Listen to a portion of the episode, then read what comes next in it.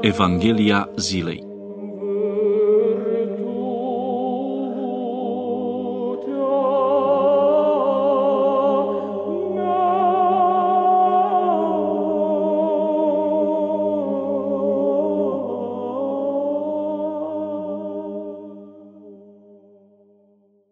Citire din Sfânta Evanghelie de la Matei, capitolul 7, versetele 21 până la 23.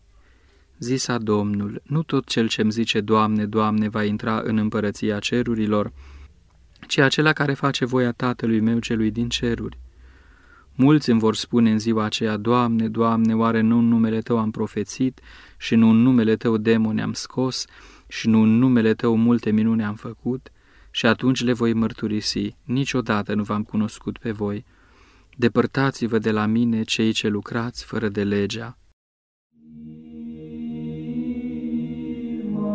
Meditație la Evanghelia zilei Fiul lui Dumnezeu a venit în lume pentru noi oamenii și pentru a noastră mântuire, cum mărturisim și în simbolul de credință. Acest termen, mântuire, este folosit atât pentru a numi lucrarea răscumpărătoare a Mântuitorului nostru Isus Hristos prin jertfa sa de pe cruce, cât și pentru a numi starea celor care și-au însușit sau împropriat roadele jertfei de pe cruce. În primul caz este vorba de mântuirea obiectivă, de mântuirea realizată de Isus Hristos, care Datorită acestui fapt este numit mântuitor. Iar în cel de-al doilea este vorba de mântuirea subiectivă sau personală, adică de lucrarea ce se înfăptuiește de fiecare creștin în parte, prin har, credință și fapte bune. Mântuirea nu este un simplu dar de la Dumnezeu. Hristos s-a răstignit pentru toți oamenii, însă se mântuiesc numai aceia care au credință și fapte bune. Cu alte cuvinte, Hristos ne-a mântuit obiectiv pe toți, în sensul că ne putem mântui prin jertfa sa, dar numai aceia se mântuiesc care lucrează la mântuirea lor prin credință și fapte bune. Pe de o parte, omul primește de la Dumnezeu Harul Sfânt prin taina Sfântului Botez, iar pe de altă parte omul conlucrează cu acest har, adică îl pune în lucrare prin credință și fapte bune. La nivel de rațiune, credința este adeziunea noastră liberă la cele descoperite de Dumnezeu. Dar pentru mântuire această credință nu este suficientă, ci este necesară credința lucrătoare prin fapte. Numai acea credință este mântuitoare care angajează întreaga ființă a creștinului. O credință care nu se manifestă prin fapte este moartă, cum spune și Sfântul Apostol Iacov. Credința fără fapte moartă este.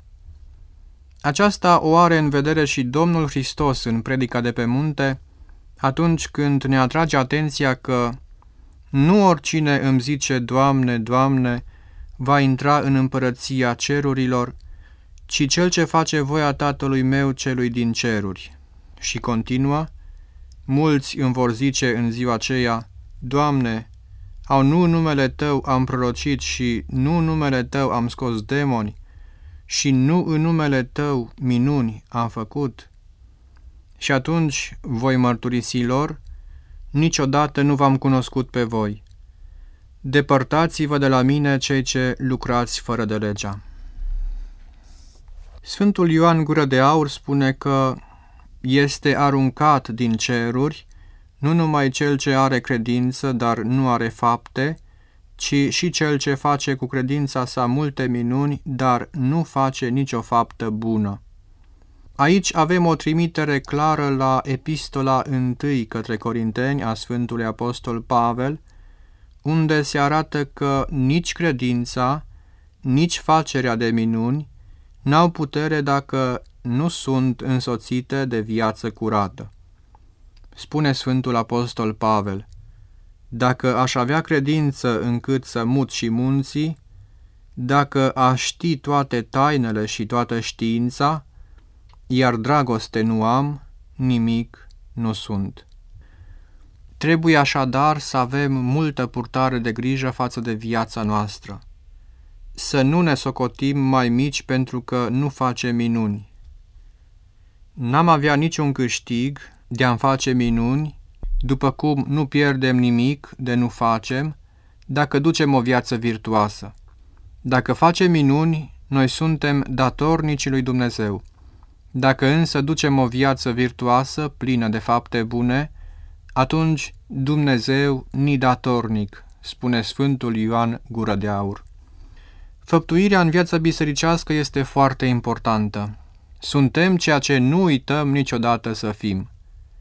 Astfel ne recomandă nu ceea ce facem, ci ceea ce nu uităm niciodată să facem. Sfântul Calinic de la Cernica nu uita de milostenie pentru că întotdeauna era milostiv. Avea liste întregi de persoane cărora le dăruia permanent ajutoare. Era atât de milostiv, scria biograful său Anastasie Baldovin, încât, dacă nu avea ce să dea milostenie, își da hainele de pe preasfinția sa și plângând se ruga de mine nevretnicul ca să caut bani de unde voi ști, ca să aibă ce să dea la frații lui în Hristos, pentru că așa numea pe săraci și pe neputincioși. Am putea numi faptele bune un criteriu al sfințeniei. Citim în patericul sinaitic că un frate l-a întrebat pe Ava Sisoie zicând, Spune-mi un cuvânt. Iar părintele i-a zis, De ce mă silești să vorbesc în zadar? Iată, fă ce vezi.